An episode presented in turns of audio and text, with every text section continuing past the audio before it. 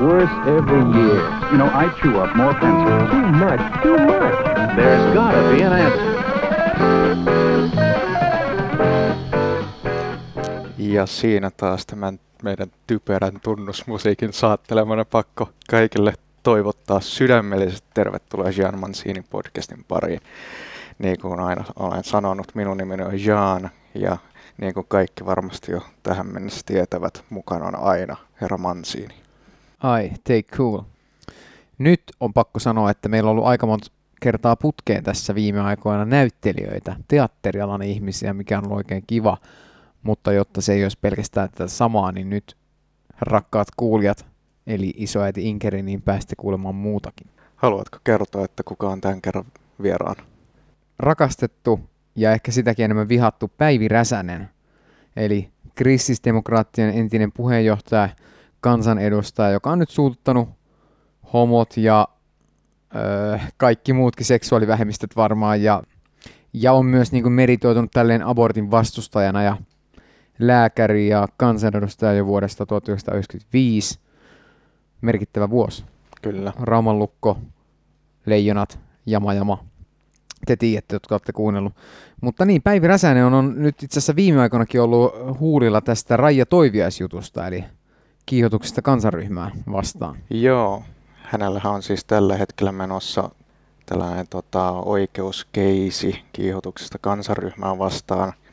Ja sehän koostuu kolmesta eri asiakokonaisuudesta. Et ei, ei ihan vaan, että ei nyt niin päästettäisi liian helpolla, niin laitetaan nyt sitten kolme tällaista niin syytettä samaan pakettiin. Ja yksi näistä on vielä mielenkiintoinen, että se on juontaa juurensa vuoteen 2004 ja sinä vuonna julkaistuun Päivi Räsäsen pamflettiin nimeltä Mieheksi ja naiseksi hän meidät loi. Ja koska tietenkin tuossa tota, laissa kiihotuksesta kansaryhmää vastaan, niin siinähän jotenkin muotoillaan se asia näin, että se ei vanhene se rikos niin kauan, kun se on jossain saatavilla, se teksti tai muu, missä tämä kiihotus on tapahtunut. No tästähän tulee se ongelma, että internetistähän mikään ei katoa lopullisesti.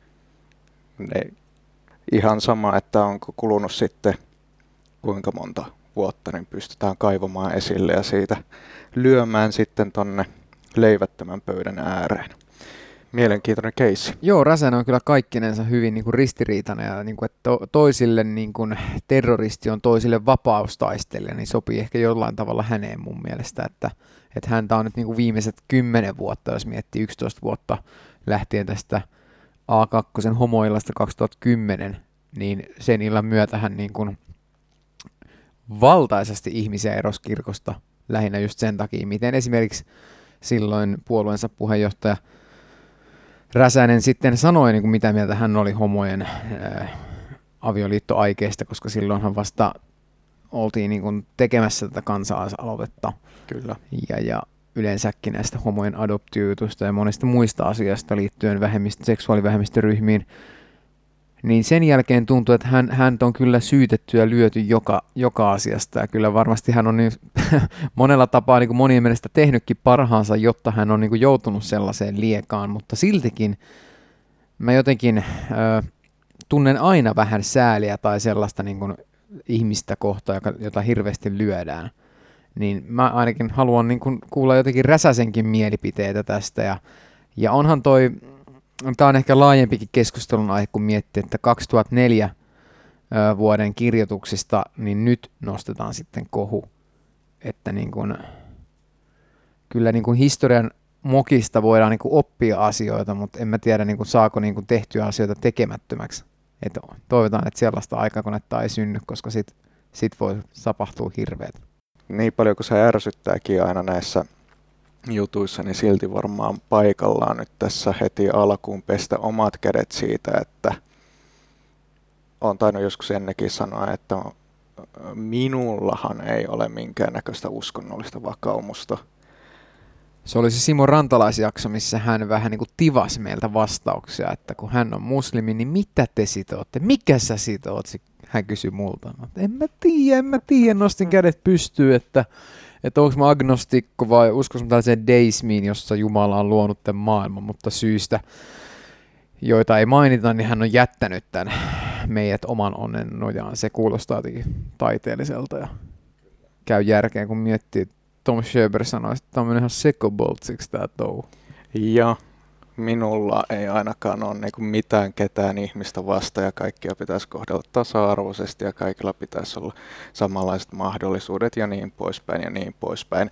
Mutta mikäli minulla vaikka joku tällainen uskonnollinen vakaumus olisi, niin kyllä mä ottaisin sitten, että sitä kunnioitettaisiin, koska kaikki odottaa minulta myöskin sitä, että minä kunnioitan muiden ihmisten uskonnollisia vakaumuksia. Ja jotenkin tässä Päivi Räsäskeississä tuntuu niin kuin hassulta se, että me eletään sellaisessa yhteiskunnassa, missä kaikki pitää suvaita, paitsi tällaiseen niin kuin kristilliseen vakaumukseen uskovat ihmiset.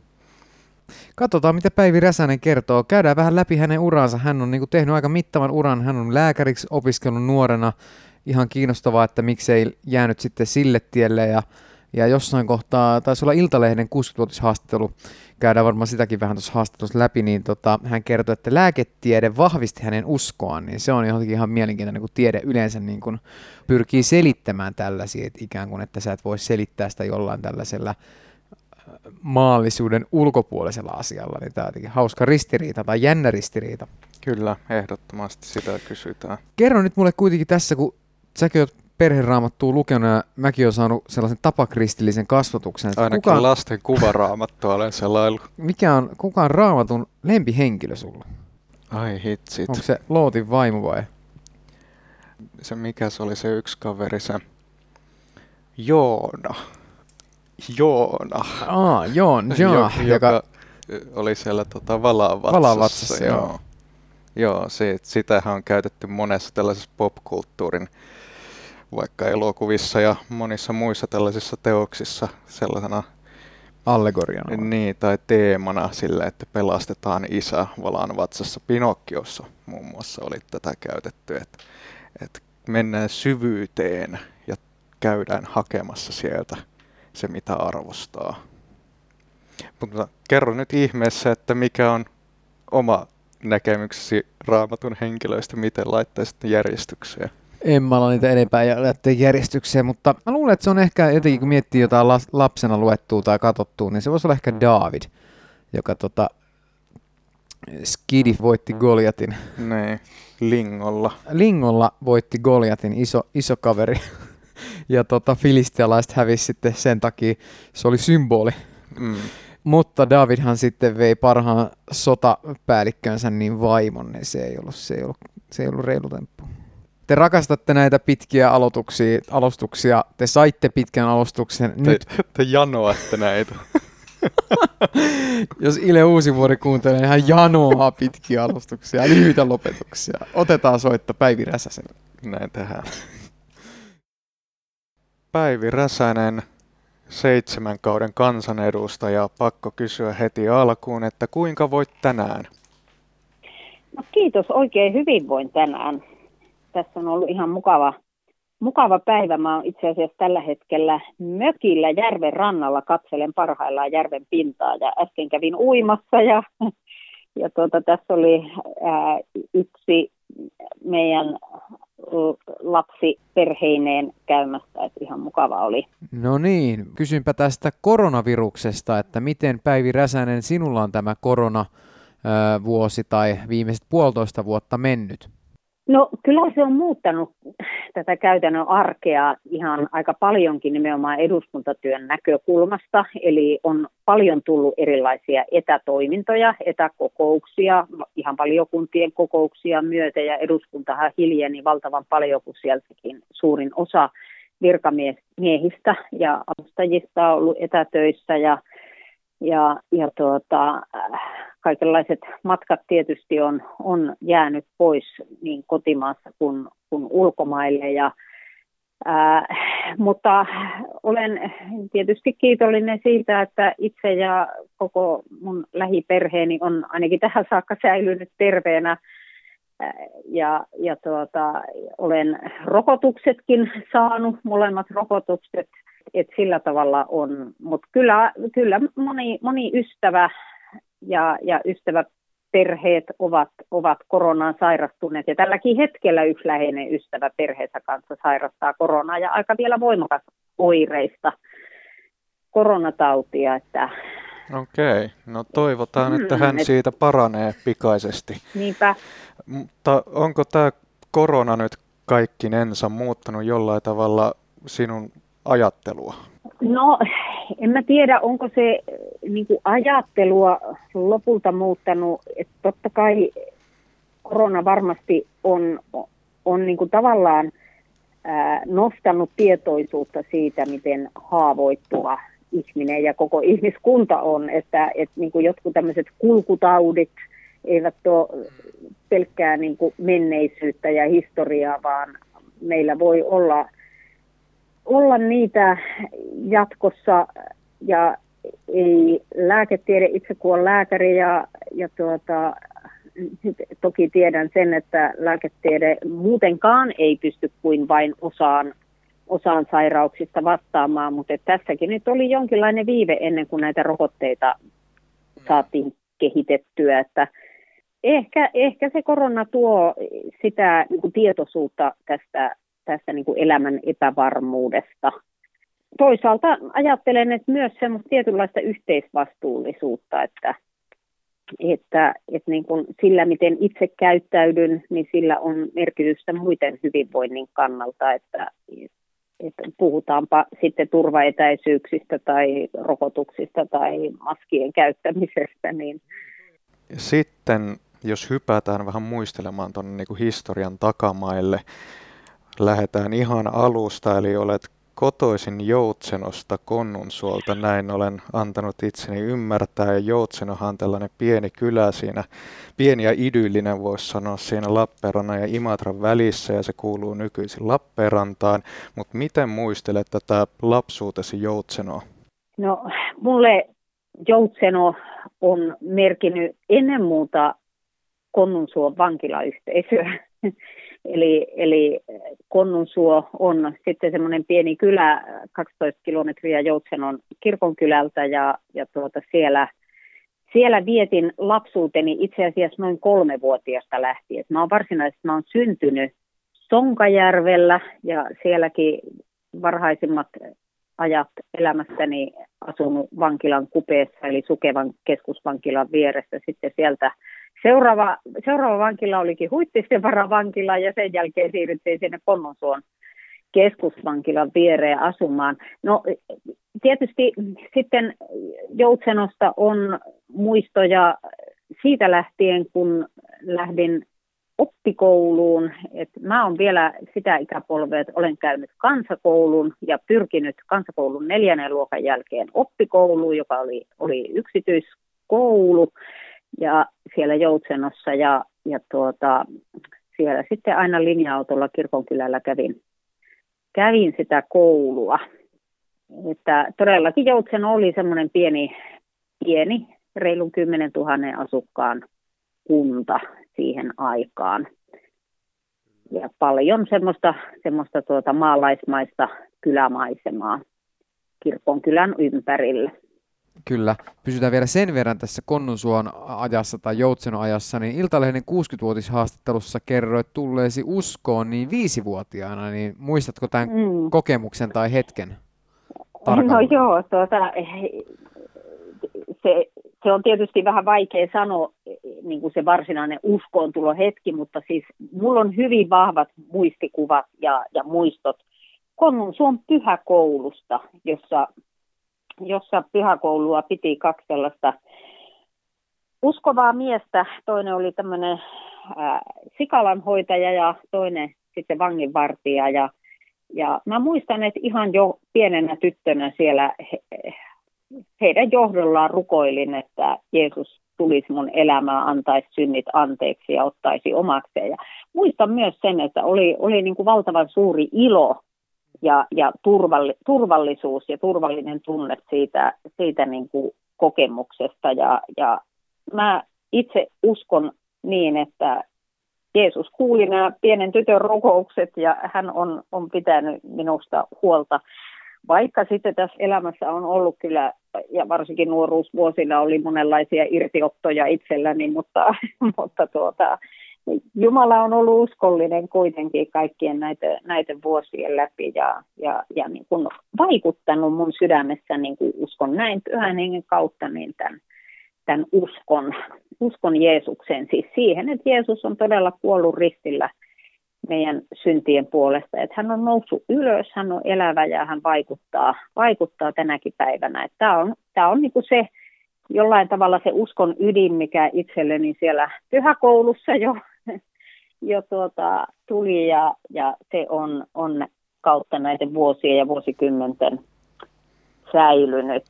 Saako udella tähän väliin, että millaisia nämä irtiotot oli sitten siinä nuoruusvuosina? Ää, no siis no, sanotaan, että siinä teini-iän kynnyksellä niin tuli kyllä semmoisia kyseenalaistamisia. Kyllä mä kyseenalaistin koko, koko niin kuin tätä mun uskoa ja, ja kristinuskoa ja raamattua. Ja mä itse asiassa olin aika kiinnostunut sillä tavalla, että mä luin erilaisia, erilaista kirjallisuutta, että esimerkiksi luin Maon punaisen kirjan ja siihen aikaan muuten oli, oli tota, tämä kommunismikin oli aika muodista ja, ja, ja tuota, silloin 70-luvulla, kun olin, olin nuori ja jotkut kaverit kaverit oikein innostu tästä kommunistisesta aatteesta ja sitä mäkin, mäkin niin kuin pohdin ja, ja tuota, en, en kyllä kommunisti missään vaiheessa ollut, mutta niin kuin, tämmöiset niin kuin ideologiat oli, oli jollain tavalla semmoisia kiinnostavia ja, ja keskusteluaiheita ja myös, myös muuten luin Koranin, siis suomenkielisen version siitä ja, ja tuota, kyllä mulla oli kaike, kaikenlaisia, niin kuin, oli alkoholikokeiluja jo 12-vuotiaana ensimmäisen kerran join känniin itseni, että e, tosin se oli kyllä puoli vahingossa, että se oli vähän sellainen, sellainen tota, semmoinen jäynä, mikä me mun tyttökaverin kanssa, samanikäisen tytön kanssa tehtiin, että hänen vanhemmillaan oli kotiviiniä kellarissa, niin me tehtiin niin kuin semmoinen jäynä, että juotiin puoliksi ne kotiviinipullot ja täytettiin vedellä ja sitten lähdettiin pyöräilemään mun kotiin saunaan ja huomattiinkin, me oltiin, oltiin aika lailla juovuksissa sitten yhtäkkiä ja, ja tuota, äitini yllätti sitten, kun me oltiin molemmat saunan pukuhuoneessa niin kuin lattialla, lattialla makailtiin, että et en tiedä tuliko siinä ihan alkoholimyrkytys, mutta aika lähellä se varmaan oli tällaisten 12-vuotisten tyttöjen, tyttöjen kohdalla, mutta sen jälkeenkin oli, oli kyllä semmoista tietynlaista niin irrottelua, mutta, mutta tuota, mulla kuitenkin oli koko aika tosi vahvasti niin kuin aina, aina jollain lailla, mä en vaan päässyt ikään kuin irti tästä tietynlaisesta niin kuin, ää, Jumalan puhuttelusta tai kutsusta. Ja mulle oli oikeastaan, jos lyhyesti kerron, niin sitten, sitten 16-vuotisena niin on jäänyt mieleen sellainen tilanne, kun mä pääsiäisen aikaa katsoin tämmöisen Pasoliinin Matteuksen evankeliumi elokuvan ihan televisiosta. Ja se jollain lailla puhutteli siinä varsinkin nämä Jeesuksen suu, su, suuhun lainetut sanat. Ja mä aloin samana iltana lukemaan raamattua, luin Matteuksen evankeliumin läpi, luin apostolien teot läpi ja, ja ja, ja tuli niin kuin semmoinen valtava niin kuin kaipaus siihen, että mä haluaisin elää sellaista elämää, niin kuin nämä, nämä varhaiset kristityt siellä apostolien teoissa kerrotusti elivät, joille, joille niin kuin Jeesus oli ihan semmoista elävää todellisuutta. Ja siitä alkoi semmoinen tietynlainen niin kuin etsikkovaihe ja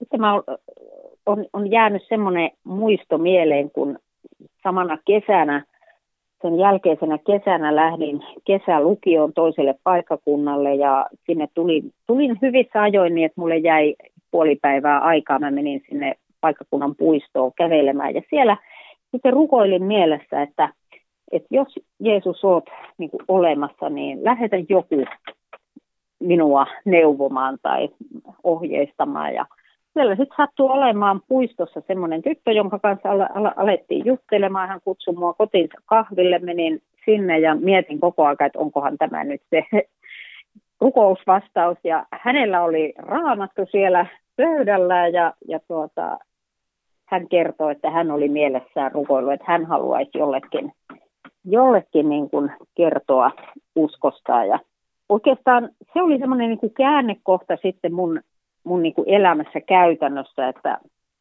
sen jälkeen niin kuin sitten lähdin mukaan ihan tämmöiseen niin kuin seurakunnan toimintaan. Ja... Se sinetöi sitten niin kuin tämän? No se, no se oli semmoinen eräänlainen käännekohta mun elämässä, että, että siinä oli niin kuin semmoinen muutama vuoden sellainen kyseenalaistamis, etsintä, etsintävaihe ja, ja tietyllä lailla niin kuin kaikenlaista kokeilua. Ei nyt, ei nyt mitään huumekokeiluja. Mutta, ei sentään, ei huumeita sentään. Ei, ei, ei, vaikka si, niitäkin kyllä siihen, siihenkin aikaa 70-luvulla liikkuu kyllä nuorten piirissä. Varmasti. Joo. Hei, kysyn tähän väliin nyt, kun vielä muistan, ennen kuin soitettiin tai otettiin soittoa sinulle päin, niin tämän Jeanin kanssa tässä käytiin läpi, että mitkä on niin kuin omat suosikkihahmot raamatusta, tai lempihahmot, jos näin voi sanoa. Jeanilla se oli Joona ja minulla David, niin kysynpä Päivi sulta, että onko joku tietty niin kuin, hahmo raamatusta, joka sulle on niin kuin, jostain syystä sitten niin kuin, tärkeämpi tai rakkaampi kuin sitten toiset? Siis sanoitko Joona? Ja joo, David. joo, kaveri sanoi Joona ja mulla oli David. Joo. Eli joo, vanha, vanhan testamentin molemmat. jehut. Joo, tos, tosi, tosi hyviä hahmoja, että toi Joona on nimittäin kyllä niin kuin, niin kuin todella, todella hauska hahmo, hahmo, hahmo niin kuin profeettana. No, se, niin olikin tämä, se olikin tämä mun kaveri, joka sen valitsi, mutta, tota, tai sanoi, mutta onko sulla Joo. siis joku tämmöinen? Mä en ole koskaan nimennyt mitään lempihahmoa, mutta kyllä täytyy sanoa, että tuo, kyllähän niin kuin sellainen, jota, jonka, jonka elämää ehkä niin kuin eniten tavallaan – seuraa, niin on, on, on tämä apostoli Paavali, eli Saulus, jonka, jonka elämä muuttui niin dramaattisesti täysin niin kuin armosta, ilman että hän itse osasi, osasi sitä, sitä niin kuin olla, olla etsimässä. Eli hän oli seurakunnan vainoaja ja, ja, ja tuota, sitten tuli tämä kääntymyshetki ja, ja sen jälkeen sitten pani niin kuin kaikkensa likoon likoon niin kuin tämän evankeliumin eteenpäin viemiseksi, että, että ehkä, ehkä mä nyt nimeän sitten apostoli Paavalin. No, jos mennään taas vähän eteenpäin tätä meidän historiaosuutta, niin tuossa mainitsit ton tota, maon punaisen kirjan, niin siitä tuli mieleen, kun kommunismihan kieltää kaiken uskonnon ja muun tällaisen, niin siinä on pienehkö ristiriita, mutta niin on myös siinäkin, että sitten päätit lähteä opiskelemaan lääkäriksi ja niin kuin, tiedehän mm. jollain tavalla myöskin pyrkii kumoamaan tällaisia uskon aatteita. Mm. No mä en ole kokenut kyllä semmoista ristiriitaa, että mun täytyy sanoa, että mulla oli pienestä lähtien sellainen haave, että haluaisin tiedemieheksi tai, tai tiedennaiseksi. Ja, ja tuota, mähän olin koulussa semmoinen kympin tyttö ja ihan erityisesti matematiikka, fysiikka, kemia oli mun vahvoja, vahvoja aineita ja, ja alueita ja, ja silloin kun sitten ylioppilaaksi kirjoitin, niin, niin tuota, pääsin samaan aikaan sekä lääketieteelliseen että sitten teknisen korkeakoulun tälle teknillisen fysiikan linjalle ja todellakin mulla oli, mulla oli ajatus, että mä haluaisin, haluaisin niin kuin tämän, tämän tietynlaisen mallisen urani panostaa juuri niin kuin tieteelle. No elämässä on kyllä käynyt, käynyt hyvin, hyvin eri tavoin, mutta mä niin kuin ajattelen niin, että Jumala on luonut maailman, hän on luonut myös nämä erilaiset lainalaisuudet, joita sitten tieteen avulla tutkitaan. Että en, en koe siinä, siinä niin kuin ristiriitaa, että sehän on, onpa mistä tieteen alasta tahansa kysymys, niin se ihmisen tietomäärä on lopulta hyvin pieni. Että mitä me niin kuin lopulta edes ymmärretään, ymmärretään asioista, mutta meille on myös annettu järki ja, ja annettu ikään kuin tehtävä, tehtävä tätä luomakuntaa yrittää ymmärtää ja, ja, ja tuota, tutkia. Ja siinä mielessä mä koen, että se on niin kuin valtava iso Jumalan lahja, että, että, että meillä on, on tiedettä ja, ja pystytään, pystytään sitä tutkimaan. Jos mä ajattelen vaikkapa lääketiedettä, kun sitä opiskelin, niin se on pikemminkin vahvistanut, jos nyt ajatellaan esimerkiksi tämmöistä ajankohtaista, edelleenkin ajankohtaista kiistakysymystä vaikkapa, vaikkapa liittyen syntymättömän elämän, siis kohdussa elävän lapsen elämän arvoon, niin kyllähän lääketiede pikemminkin vahvistaa sen, että ihmisyksilön elämä alkaa jo hedelmöityksessä. Sen jälkeen ei ole mitään sellaista rajaa, jossa voisi sanoa, että nyt tästä alkiosta tuli ihminen, vaan se ihmisen alkion ja sikiön kehitys on ihan saumaton prosessi ja sen takia mun mielestä esimerkiksi niin kuin lääketieteellinen näkemys tukee vahvemmin tällaista elämän puolustamista myös syntymättömän lapsen kohdalla kuin, kuin sitä, että, että tuota, sillä puolustettaisiin vaikkapa aborttikäytäntöjä. että, ja tätähän paljon, et, niin kun, tätähän paljon on siis eutanasiakeskustelussa, niin lääkärithän aika paljon on lääkäriliittoja muutenkin niin kuin tämän eutanasiaa vähän niin kuin vastaan, eli elämää tässä ikään kuin haluaa suojella niin kuin viimeiseen asti. Niin, että se on todellakin toinen sellainen kysymys, että kyllä jos, jos niin kuin ihan lääketieteen etiikasta ja, ja, ja niin kuin terveydenhuollon keinovalikoimasta käsin tätä elämän lopun hoitovalikoimia niin kuin katsotaan, niin eihän koskaan ihmiskunnan historiassa ole ollut niin valtavan hienoja ja, ja toimivia keinoja saattohoitoon, kivunlievitykseen kuin on nyt. Eli ei, ei me tarvita sitä, että ihmisiä ryhdyttäisiin tappamaan siinä elämän loppuvaiheessa, vaan, vaan niin kipua ja muita oireita voidaan, voidaan lievittää ja, ja voidaan jopa poistaa niin näillä keinoilla, jos niitä vaan käytetään. Kyllä, ja se keskustelu varmaan vielä jatkuu vastaisuudessa vielä enenevissä määrin jossain kohtaa, siis tämä eutanasia. No mutta sä olisit tehnyt varmasti niin kuin upean uran, äh, loistokkaan uran lääkärinä, mutta haitkin sitten politiikkaa, niin mikä sai hakemaan politiikkaa ja oliko kristillisdemokraatit sitten ainoa vaihtoehto? Äh, no, mä mainitsin jo tämän kysymyksen äh, syntymättömän elämän arvosta ja näistä lääketieteen etiikan kysymyksistä. Ja kyllä ne mulle niin kuin kristittynä lääkärinä ne oli tosi tärkeitä kysymyksiä ihan sieltä opiskeluajoista lähtien. Ja mä olin aktiivinen tällaisessa eettisessä keskustelussa, olin erilaisissa kirjaprojekteissa ja paneelikeskusteluissa, jopa, jopa joissakin televisiodepateissa, radiodepateissa mukana tietynlaisena niin kuin voi sanoa niin kuin aktiivisena ää, kristityksi tunnustautuvana lääkärinä, mutta en ollut siinä vaiheessa vielä varsinaisesti politiikasta kiinnostunut, mutta sitten 90-luvun alussa työskentelin työterveyslääkärinä ja siinä vaiheessa itselläni oli jo perhettäkin ja silloinhan elettiin sitten tätä laman aikaa.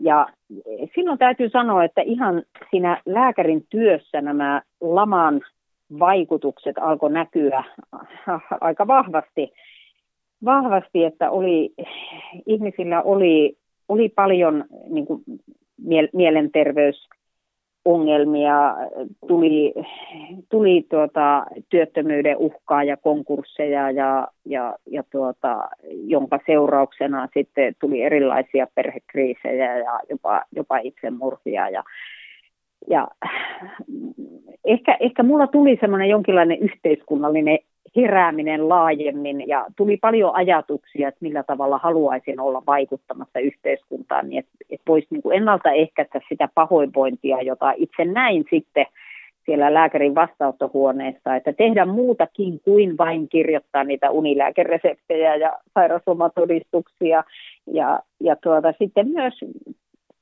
perheellisenä parin pienen lapsen äitinä, niin kyllä mua hirvitti se, minkälaisia ratkaisuja silloin, silloin sitten tehtiin esimerkiksi perhepolitiikassa. Ajattelin, että minkälaisia seuraamuksia näille laman lapsille tulee myöhemmin. Että siinä vaan ehkä tuli sitten paljon tämän, tämän tyyppisiä ajatuksia ja sitten, sitten mua alettiin pyytelemään mukaan politiikkaan. Mä ensin kieltäydyin näistä kutsuista ja sanoin, että en, en, en mä ollenkaan niin kuin sinänsä politiikassa kiinnostunut, mutta, mutta tuota, sitten jossakin vaiheessa lupauduin mukaan ja mä lähdin ensimmäisiin vaaleihin itse asiassa ihan sitoutumattomana ja ajattelin, että on vaan niin kuin vähän, vähän ikään kuin tukemassa tässä mukana, mutta, mutta sitten vuonna 1994 lähdin ihan, ihan sitten vakavasti tätä eduskuntapaikkaa tavoittelemaan ja tulin valituksi 95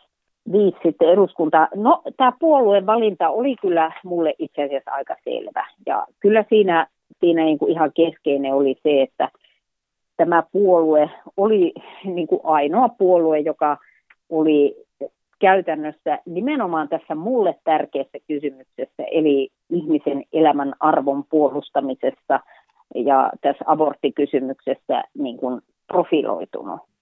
Ja, ja tuota, se oli, oli, oli niin kuin itselleni semmoinen tärkeä kysymys, että, että, siinä mielessä kyllä mua joihinkin muihinkin puolueisiin pyydeltiin, mutta en missään vaiheessa harkinnut.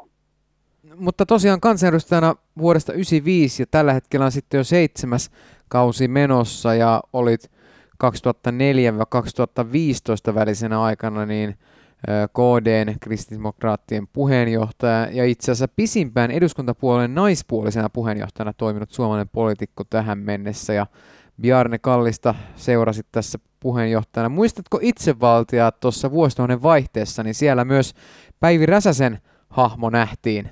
Hän oli silloin vähän niin kuin kieltämässä asioita jo tuolloin. Joo. Muistatko, mi- millä, millä, mielin, Joo. millä mielin muistelet tätä? Joo, no siis mun mielestä tämä Itsevaltiot oli kyllä aika hauska sarja. Et se, se oli, se oli niinku to, tosi taitavaa poliittista satiiria. Se oli aika rajuakin välillä, mutta en kokenut, että se olisi millään tavalla, että mua, minua hahmona olisi mitenkään sen huonommin kohdeltu kuin muitakaan. Et kyllä siinä oli, niin kuin, siinä oli aika, aika niin kuin semmoista rajua satiria vähän, vähän niin kuin joka suuntaan. Että siinä niin kuin mun mielestä aika tasapuolisesti, tasapuolisesti kaikkia niitä hahmoja roisittiin. Mutta, mutta niin kuin kyllä, kyllä, kyllä mä, mä sanoin, että mulla on sen verran humorintaju, että kyllä mä nauroin niille. Myös niille omille jutuille, että ei, ei mikään ei, ei niin kuin loukannut. Keväällä vieraanamme ollut Erkki Tuomio sanoi, että tämä on sopivaa huumoria viisivuotiaille ja sitten korjas, että vähän kevensi tätä, että on ehkä kymmenenvuotiaille tämä itsevaltiat, mutta mun mielestä tämä on oikein hyvä satiiri ja sillä oli tilauksensa ja voisi olla jossain määrin tilausta edelleenkin, mutta tuntuu, että nyt edetään sellaista mielensä pahoittamiskulttuuria, että tämä, tämä ei enää niin kuin ihmiset loukkaantuisi sitten vielä pahemmin tästä, mutta kyllä ainakin mm. mun nähdäkseni, mitä lapsena ja nyt uudestaan katsoneena, niin mun mielestä siinä aika niin kuin tasapuolisesti tota, kristilliseen tasa, äh, ta, tasajakoon ikään kuin lyötiin kaikkia niin kuin sopivalla, sopivalla huumorilla. Välillä se oli roisiakin, Joo. mutta kuitenkin se, ket, ketään ei jätetty ruos, ruoskimatta. Niinpä. Ja sitten se oli toisaalta ainakin joissakin kohdin se oli todella osuvaakin. Että sieltä kyllä, kyllä. onnistuttiin kyllä hauskasti löytämään niitä itse kunkin heikkoja kohtia. Kyllä, ne oli karikatyyrejä vedetty vähän niin kuin yli sillä saralla. Joo, mutta, joo. Kyllä. No, jos, jos analysoit sitä omaa karikatyyriä sieltä, niin mit, mitä teissä oli samaa ja mitä teissä oli eri? Et tunnistitko heti itses, itsesi sieltä? No, tuota, no ehkä, ehkä se, että se mun hahmo oli aika totinen.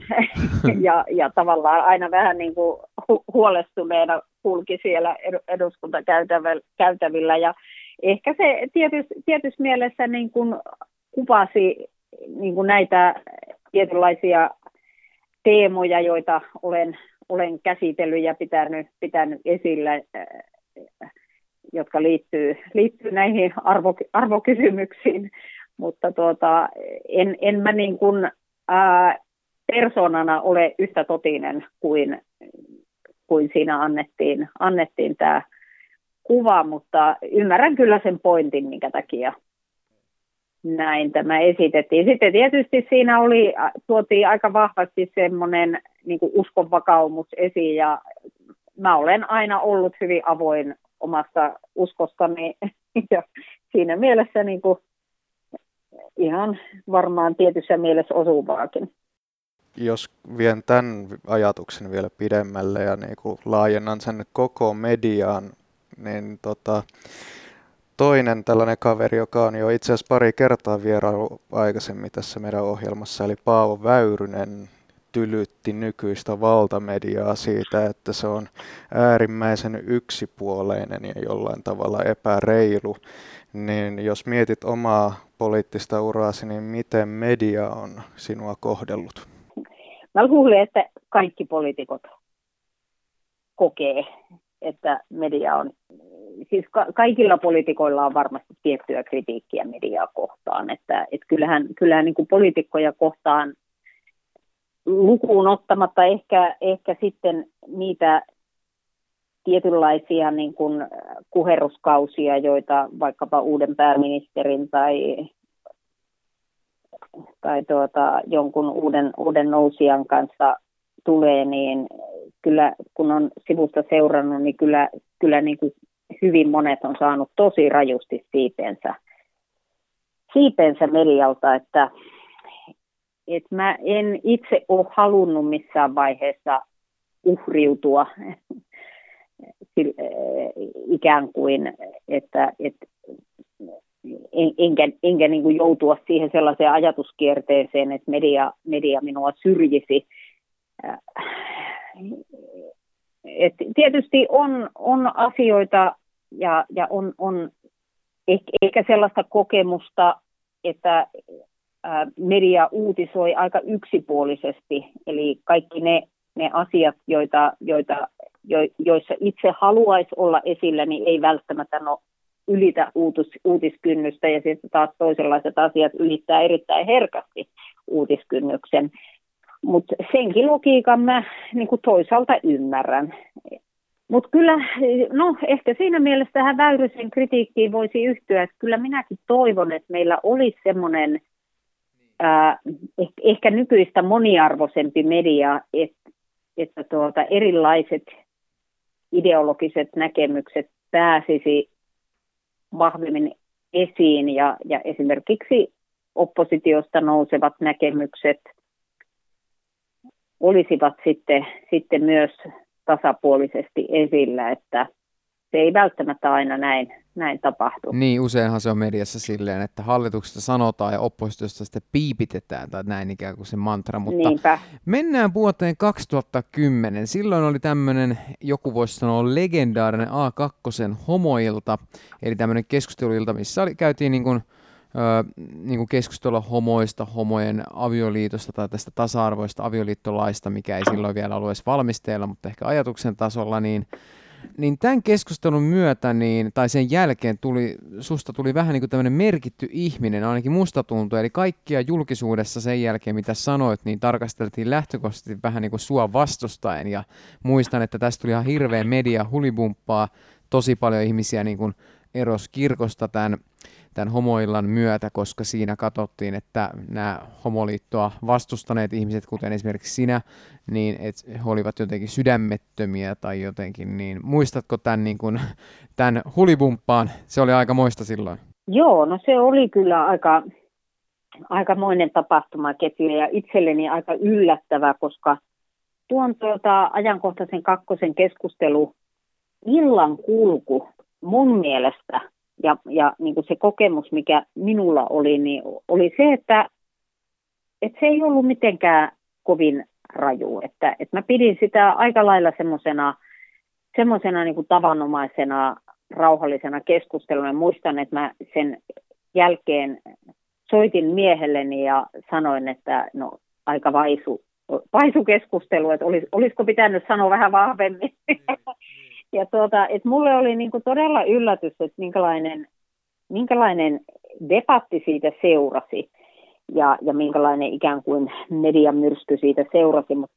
mä, mä kyllä niin kuin ajattelen, että koska ne asiat, mitä mä siinä sanoin, siis sanoin, että avioliitto on, äh, kun siinä nimenomaan kysyttiin minulta niin kuin, äh, niin kuin tätä kristillisestä vakaumuksesta ja raamatusta nousevaa näkemystä, että, että niin kuin raamatun mukaan avioliitto on miehen ja naisen välinen ja samaa sukupuolta olevien suhteet on Jumalan tahdon vastaisia. Nämä oli ne kaksi pointtia, mitä mä sanoin. Mä en niin kuin mitään sen rajumpaa sanonut siinä. Ja, ja, ja, ja tuota, itse asiassa sitä sanoi siellä monet muutkin keskustelijat, ja piispakin sitä, sitä silloin niin kuin myötäili, että näinhän se on.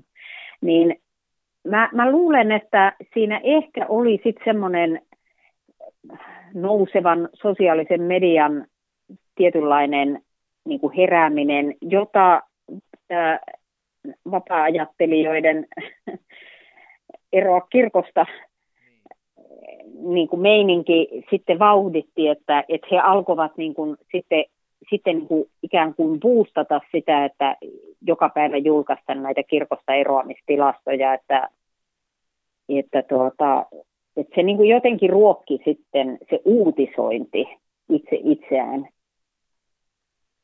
Näin mä oletan ja, ja, ja ajattelen, että varmaan sitten niiden kirkosta eroajien joukossa niin oli aika paljon sitä painetta henkilöiltä, joilla jo entuudestaan oli aika löyhä suhde kirkkoon. Tietysti ehkä myös se, että, että jos ajatellaan näitä raamatun seksuaalietiikan opetuksia – tästä aihepiiristä, niin niistä ehkä on oltu aika hiljaa. Että voi olla, että monelle se oli tavallaan yllätys, että raamatussa sanotaan näin. Ja, ja sitten he ajattelivat, että no ei he sitten halua olla tämmöisen, tämmöisen porukan jäseniä, jossa näin ajatellaan. Että... No mutta hei Päivi, tunnistatko sä tämän, mitä tässä vähän niin kuin sanoin, että, että mun mielestä tämän jälkeen ehkä sitten tämä oli tällaista sosiaalisen median niin kuin heräämistä, mutta että susta tuli tämän niin kuin keskusteluilla myötä sitten jollain tavalla tämmöinen merkitty ihminen, että aina sun sanomisia Ky- tarkasteltiin. Kyllä varmaan, niin. Ky- kyllä, kyllä se varmaan vaikutti, että se oli niin vahva se, se leima, mikä, mikä siinä, siinä tuli, että et vaikka varmasti siinä oli jo pohjaa entuudestaan, että olihan mä jo julkisuudessa ollut aiemminkin, aiemminkin vastaavia aihepiirien tiimoilta, mutta tuota, näin, näin varmaan kävi. Mutta oliko näin, että sitten vähän niin kuin omissakin, olit tuohon aikaan tosiaan, ja vielä tuon jälkeenkin niin viisi vuotta, niin KDn puheenjohtaja, niin oliko kuitenkin jotain sellaista, että myös jotkut omatkin sitten syytti, että ikään kuin sinä maalaat jossain määrin KDstä nyt tällaista moraalinvartijapuoluetta, mikä on taas ehkä vaikea sitten niin kuin äänestäjille hmm. jotenkin lähestyä? Kyllä tietysti myös puolueen sisällä on ollut, ollut erilaisia näkemyksiä ja tämän tyyppistäkin tämän tyyppistäkin kritiikkiä kyllä, kyllä oli. Ja kyllähän se oli aika julkistakin silloin, silloin sit jossakin vaiheessa tämä, tämä keskustelu, jossa tuota, jossakin vaiheessa vaadittiin mun eroa esimerkiksi niin tästä puoluejohtajan tehtävistä. Ja, ja et ky, kyllä monenlaista kuohuntaa myös oman puolueen sisällä on ollut, niin kuin, niin kuin tietysti muissakin puolueissa aina, aina on.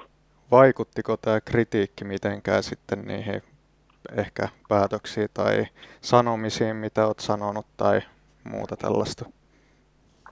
No kyllä mä siis äh, totta kai aina kun kritiikkiä tulee, niin kyllähän silloin joutuu tarkemmin pohtimaan, että millä tavalla asioita ilmaisee, mutta kyllä mulla, mulla on ollut niin tavallaan vahva vakaumus näistä arvokysymyksistä, liittypä ne sitten, sitten vaikkapa tähän avioliittoetiikkaan tai, tai elämänsuojeluun, että, ja, ja, ja niin kuin en halua olla ikään kuin niissä mitään kompromisseja tekemässä, että mä ajattelen, että äh, vakaumus on sellainen asia, jossa, jossa ikään kuin, joka ei ole myytävissä, eikä, eikä, eikä niin kuin neuvoteltavissa, että monenlaisista, monenlaisista muista asioista voidaan kyllä kyllä keskustelua käydä ja mielipiteitä, mielipiteitä muuttaa, mutta, mutta tuota, en, en, en, en ole, en ole niin kuin näissä, näissä asioissa omaa vakaumustani vaihtanut enkä muuttanut. Ja pidän tärkeänä myös sitä, että pitää kiinni siitä ikään kuin sananvapaudesta ja uskonnonvapaudesta, joka kuuluu jokaiselle, onpa sitten missä asemassa tahansa. Et myös, myös puoluejohtajalle ja ministerille ja kansanedustajalle ihan niin kuin kelle tahansa muullekin. Et ne on tärkeitä arvoja tässä, tässä yhteiskunnassa. Keskustelua saa käydä ja kritiikkiä saa esittää ja, ja, ja tuota, ihan, ihan valmis on, on sellaiseen debattiin, jossa mun näkemyksiä kritisoidaan ja arvostellaan. Kyllä. 2015 et enää asettunut ehdolle puolueen puheenjohtajaksi ja puheenjohtajaksi tulikin sitten Sari Esaja, joka on nykyinen puheenjohtaja edelleen siis. Tota, mitkä on välit nykyisen puheenjohtajan Sari Esajeen? Hän on vähän ehkä tämmöinen, niin kuin, en sanoisi niin kuin lievempi, mutta kuitenkin jossain määrin ei ehkä niin tiukkaa linjaa sitten näissä No siis kyllä, kyllä meillä on ihan oikein hyvät välit ja, ja tuota, ihan mielelläni olen, olen häntä, häntä ollut tässä tukemassa ja mä on tällä hetkellä eduskuntaryhmän puheenjohtaja, joten ihan tiivistä yhteistyötä tehdään, tehdään näissä puolueen, puolueen asioissa. Että, että jokaisella on tietysti niitä omia vahvuuksia ihan jo omasta koulutustaustasta – taustasta lähtien ja, ja jotka sitten näkyy, näkyy myös sitten ulostuloissa ja kannautoissa, että et, et siinä mielessä niin ei, ei, ei tietenkään ihan, ihan samanlaista profiilia ole kellään toisella. Niinpä. No sanoit tuossa äsken, että uskonnollinen vakaumuksesi ei ole myytävissä, mutta tällä hetkellä se on ainakin niin kuin syytteen alla sinua. Siis syytetään kiihotuksesta kansanryhmää vastaan niin kuin kolmesta eri tapauksesta tai kokonaisuudesta. Niin tuntuuko sinusta nyt tämän valossa siltä, että kun eletään tällaisessa suvaitsevaisuuden aikakaudessa tai suvaitsevaisuuden kulttuurissa, niin kaikkea muuta pitää suvaita, paitsi sitten tällaista niin kuin perinteisiin kristillisiin arvoihin uskovaa henkilöä? No, kyllähän tässä tulee sellainen tunne, että tällä hetkellä on tosi radikaalia se, että tunnustaa avoimesti kristillistä ja ra- raamattuun perustuvaa vakaumusta ja näkemystä ihmisyydestä ja elämästä – seksuaalisuudesta ja, ja, ja niin edespäin. Että, et, täytyy sanoa, että koko tämä prosessi, joka alkoi kaksi vuotta sitten juhannuksen aikaan tästä kirjoittamastani twiitistä, niin on, on kyllä ollut, ollut aika yllättävää. Et mä en olisi millään uskonut, että nämä tutkintapyynnöt, joita, joita, jotka oli jotenkin kansalaisten tekemiä, että ne olisi edes edenneet esitutkintaan, puhumattakaan sitten siitä, että niistä vielä, vielä sit valtakunnan syyttäjä syytteet nostaisi. Ja nyt en, ensi syksynä on, on käräjät edessä. Päivämäärää ei ole vielä määrätty, mutta, mutta niin kuin ihan, ihan niin kuin oikeudenkäynti. Että kyllä tämä kertoo jotakin niin kuin hyvin syvästi tästä ajasta, koska nämä näkemykset, jotka on kaikissa näissä kolmessa syytekohdasta, niin nehän on ihan tällaisia, voisi sanoa perinteisiä eri kirkkokuntien näkemyksiä, aivan niin kuin klassisia kristinuskon näkemyksiä siitä, mitä Raamattu opettaa, opettaa avioliitosta ja, ja, ja ihmisyydestä, seksuaalisuudesta. Ja mä en missään näissä kirjoituksissa ole mielestäni millään tavalla syyllistynyt niin minkään ihmisryhmän pitämiseen alempiarvoisena. Päinvastoin olen, olen tuota, korostanut sitä, että kaikki ihmiset on samanarvoisia. Jumala on luonut kaikki ihmiset omaksi kuvakseen ja he on Jumalalle arvokkaita ja rakkaita. Tämä on ollut, ollut niin kuin mulla näissä kirjoituksissa lähtökohta ja Mä luulen, että tämä, tämä niin kuin kertoo siitä osittain, että, että me eletään sellaista aikaa, jossa nämä kristinuskon peruskäsitteet on aika vieraita ihmisille. Että jos puhutaan synnistä, niin ei ymmärretä, mitä sillä tarkoitetaan, että, että niin kuin ajatellaan, että se on jonkinlaista toisen ihmisen pilkkaamista. Vaikka tosiasia on se, se, että raamatun mukaan me ollaan kaikki syntisiä, ja jos Jumala on olemassa, niin Jumalahan on se, joka määrittelee, mikä on hänen tahtonsa vastasta, mikä on, on syntiä ja mikä ei. Ja, ja niin kuin vielä se, että tässä on kysymys nimenomaan ei niin kuin ihmisten keskinäisestä vertailusta, vaan siitä, että, että niin kuin ihmisen ja Jumalan välisestä suhteesta silloin, silloin kun, kun puhutaan näistä kysymyksistä. Hei, ja, tähän, tähän väliin tuota, Päivi sanon vaan sen, että mm. avaan kuulijoille, jotka ei tästä kyseisestä twiitistä tiedä, niin siis tosiaan kesäkuussa 2019 arvosteli Twitterissä kirkkoa, kun kirkko osallistui Helsingin Pride-tapahtumaan, ja tässä twiitissä tämä meni jotakuinkin tai oikeastaan tarkalleen näin, että miten kirkon oppiperusta raamattu sopii yhteen sen kanssa, että häpeä ja synti nostaan ylpeyden aiheeksi. Eli hmm. tämä oli se, mistä olet nyt sitten, tai mikä yksi näistä on. Se on, joo, ja siinä oleellinen juttu on se, että mä liitin raamatusta valokuvan roomalaiskirjeen ensimmäisestä luvusta, jossa, jossa nimenomaan apostoli Paavali puhuu tästä samaa sukupuolta olevien suhteesta ja käyttää näitä, näitä sanoja, muun muassa puhuu häpe, häpeästä ja häpeällisistä suhteista ja, ja tästä tästä, että se on niin kuin Jumalan luomistyön vastaista, Jumalan tahdon vastaista, eli syntiä. Ja, ja tuota, kyllä mä, mä niin kuin ajattelen näin, että tässä on aika voimakkaasti, niin tässä mennään aivan niin kuin uskonnonvapauden ja, ja sananvapauden ytimeen.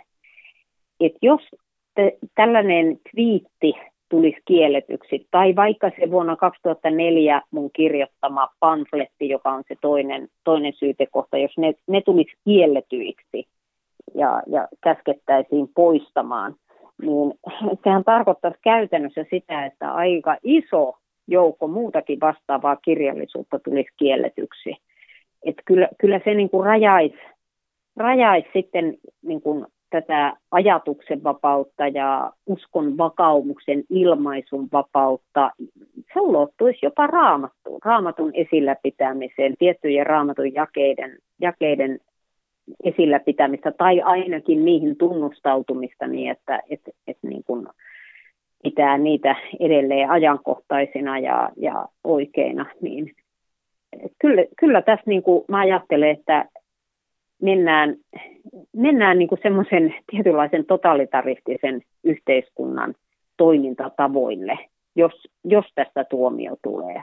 Mä, mä niin olen optimisti edelleenkin ja haluan luottaa siihen, että et, et niin kuin tämä voitetaan, tämä oikeudenkäynti. Mutta tuota, kyllä mä pidän sitä huolestuttavana, että ylipäänsä Suomessa joku joutuu tällaiseen uskonnolliseen tenttiin.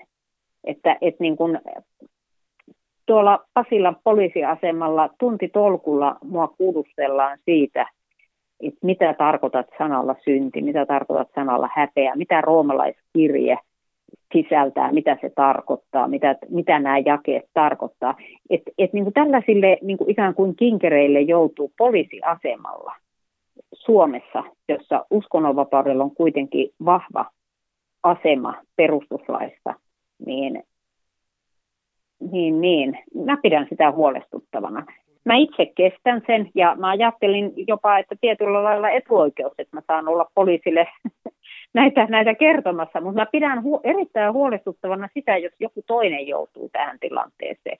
Ja sen takia mä haluan taistella tässä niin kuin ihan niin pitkälle kuin on tarve ja puolustaa oikeutta oikeutta ilmaista, ilmaista tämmöinen raamattuun perustuva usko, jotta tähän ei, ei ikään kuin muut joutuisi. Siis mä, mä jouduin esimerkiksi tällaisten kysymysten eteen, jossa sanottiin, että suostutko kahden viikon sisällä poistamaan tämän twiitin suostutko kahden viikon sisällä poistamaan eh, tämän, tämän, tämän pamfletin julkisuudesta.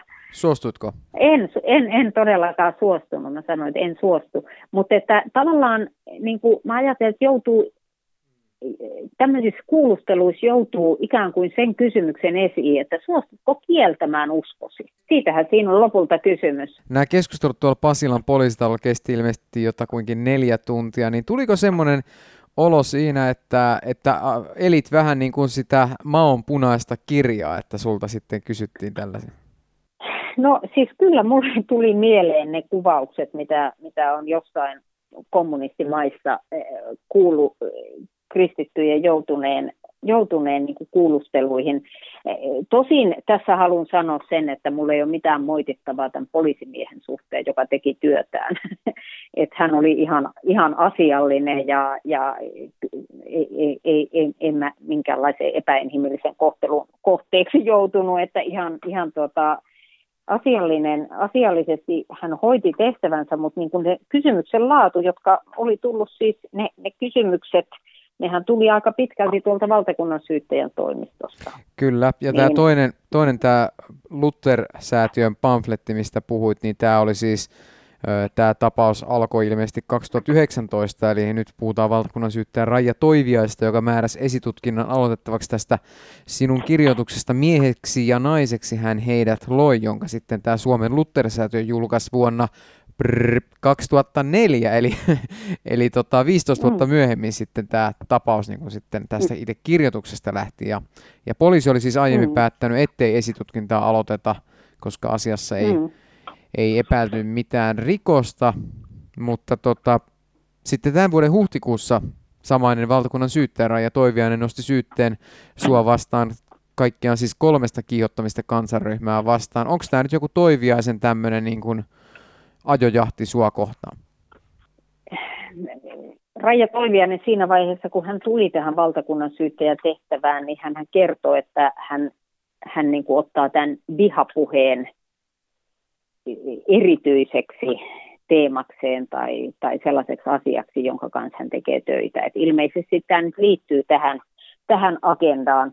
Ja kyllähän tässä on se todettava, että kyllä mua varmasti käytetään tässä nyt jonkinlaisena ennakkotapauksena, koska tämän tyyppistä kirjallisuutta, jota, joka nyt on tutkittavana ja, ja käräjillä, niin löytyy paljon muutakin. Et mä en ole todellakaan ainoa, joka on, on näitä kirjoittanut tai puhunut. Eli, eli tuota, sanotaan vaikkapa jos luet katolisen kirkon katekismuksen, siellä puhutaan samat asiat homoseksuaalisuudesta ja, ja tuota, et mä ymmärrän näin, että tässä, tässä olen nyt jonkinlaisena niin kuin ennakkotapauksena. Ja sen takia koenkin erittäin suurta vastuuta, vastuuta että, että mun tehtävä on nyt taistella sana- ja uskonnonvapauden puolesta, jotta meillä tämä vapaus säilyisi.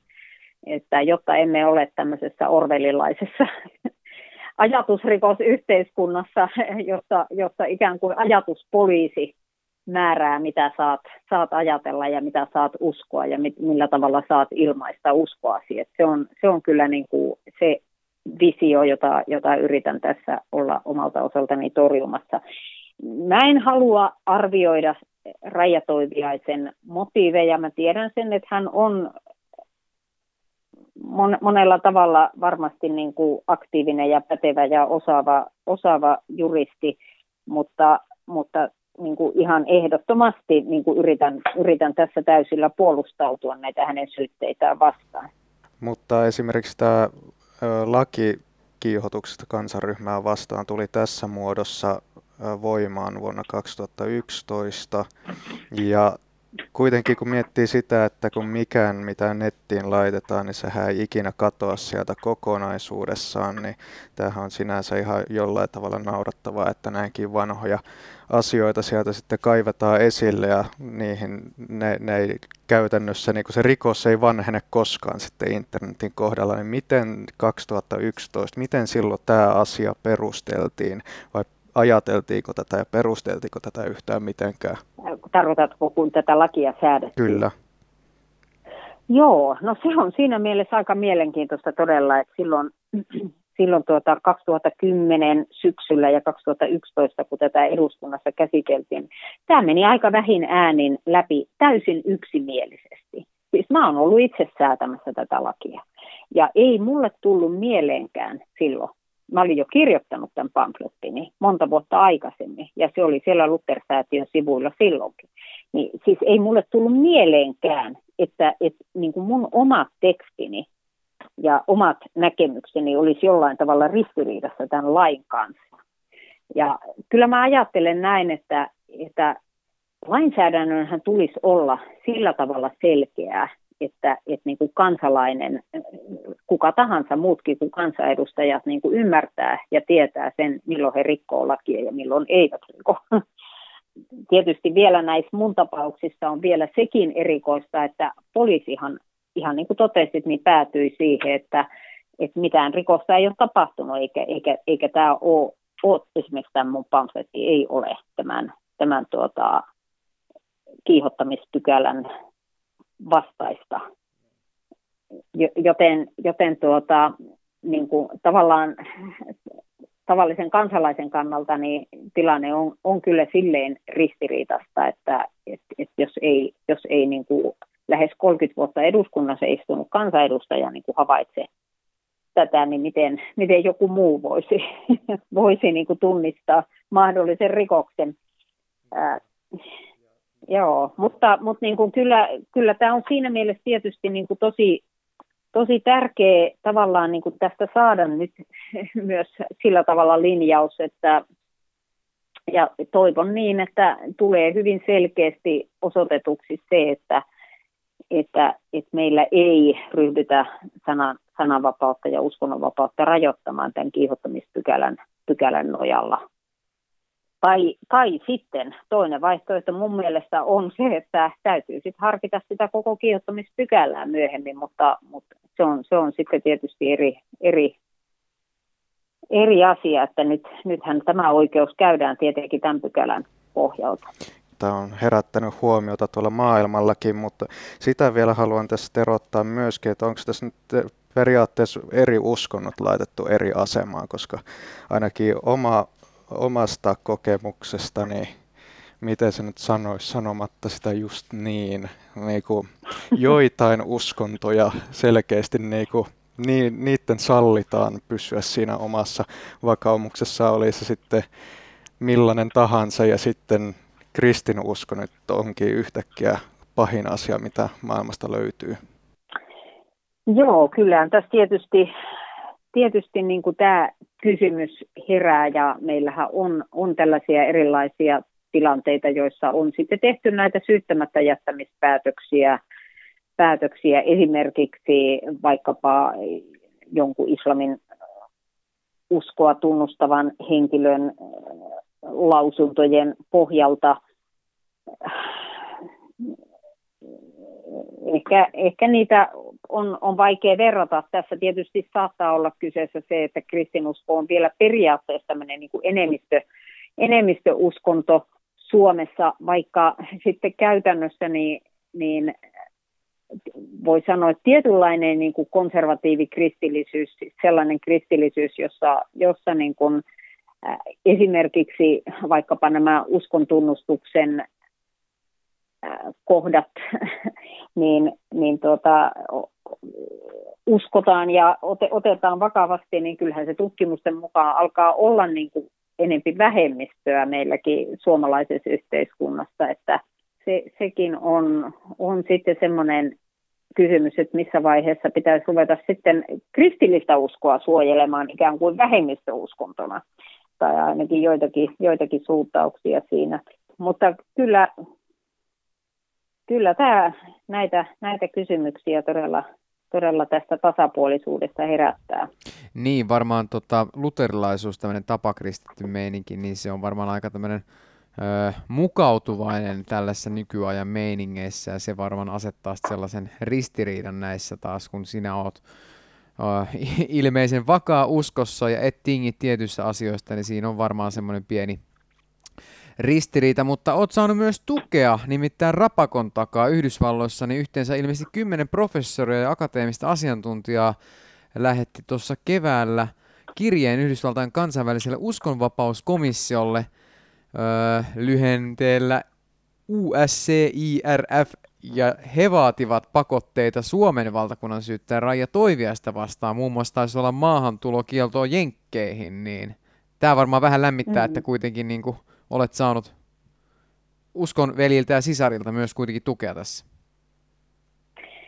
Joo, siis kansainvälistä tukea on tullut aika paljon, että on herättänyt, herättänyt kyllä runsaasti huomiota, ei pelkästään siellä niin Yhdysvalloissa, vaan aika paljon myös Euroopassa, ihan Euroopan eri maissa, ja etenkin tuolta Itä-Euroopan maista, joissa, joissa niin kuin, ää, nämä muistijäljet tämmöisen totalitaristisen yhteiskunnan uskonvainoihin ovat, ovat lyhyet ja jossa, jossa tavallaan herättää suurta huolta uskonnonvapauteen kohdistuvat rajoitukset ja sananvapauteen kohdistuvat rajoitukset.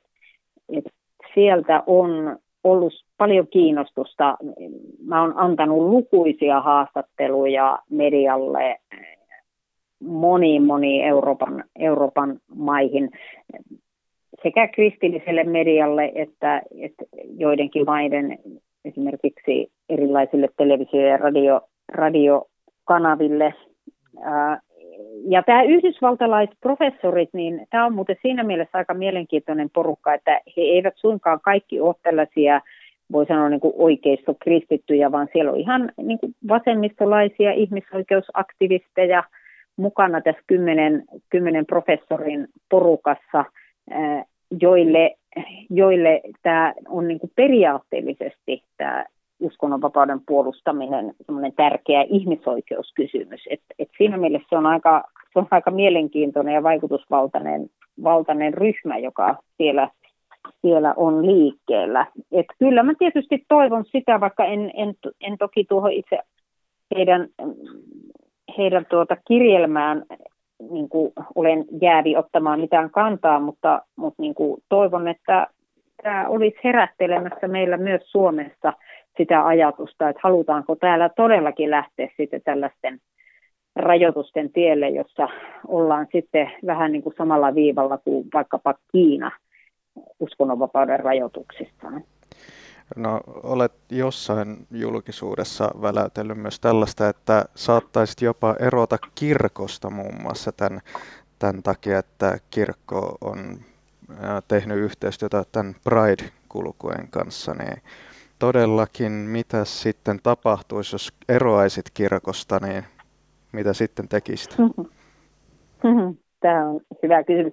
Siis itse asiassa mun täytyy sanoa, että silloin juuri kaksi vuotta sitten, kun tuli tämä kirkon, kirkon vahva tuki, julkinen tuki tälle Helsinki Pride-tapahtumalle, niin sehän oli koko tämä mun twiitti äh, sai äh, lähtönsä siitä, tai äh, siitä, siitä pohdinnasta, että olisiko nyt se hetki, jolloin eroan kirkosta. Mutta mulle tuli sitten semmoinen vahva ajatus siinä, että et, et mun tehtävä ei ole ikään kuin hypätä pelastusveneeseen tästä uppoavasta kirkkolaivasta, vaan, vaan yrittää ikään kuin herätellä, herätellä niitä nukkuvia siellä ja sen takia sitten tämän, tämän twiitin julkaisin ja lähestyin tätä kirkon, kirkon johtoa, johtoa. Että mähän kävin sitten arkkipiispan kanssa myös tämmöistä avointa kirjeenvaihtoa sitten tämän twiitin seurauksena, mikä saa aika paljon huomiota silloin pari vuotta sitten.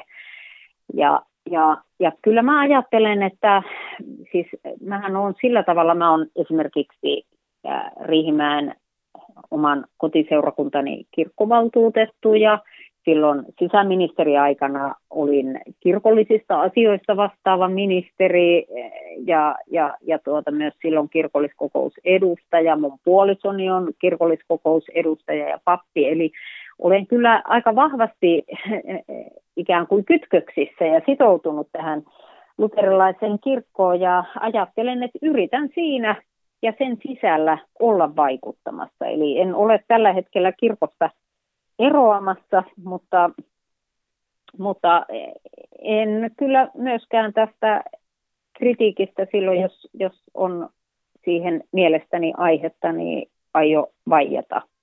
Eli mun mielestä myös on, on ihan asiallista se, että jos kirkon johto itse toimii sitten vastoin sitä, mikä on kirkon pohja ja perusta ihan kirkkolainkin mukaan, eli, eli raamattu, niin silloin, silloin on, on, on tuota aktiiviseurakuntalaisella täysi, täysi oikeus myös sitten kyseenalaistaa.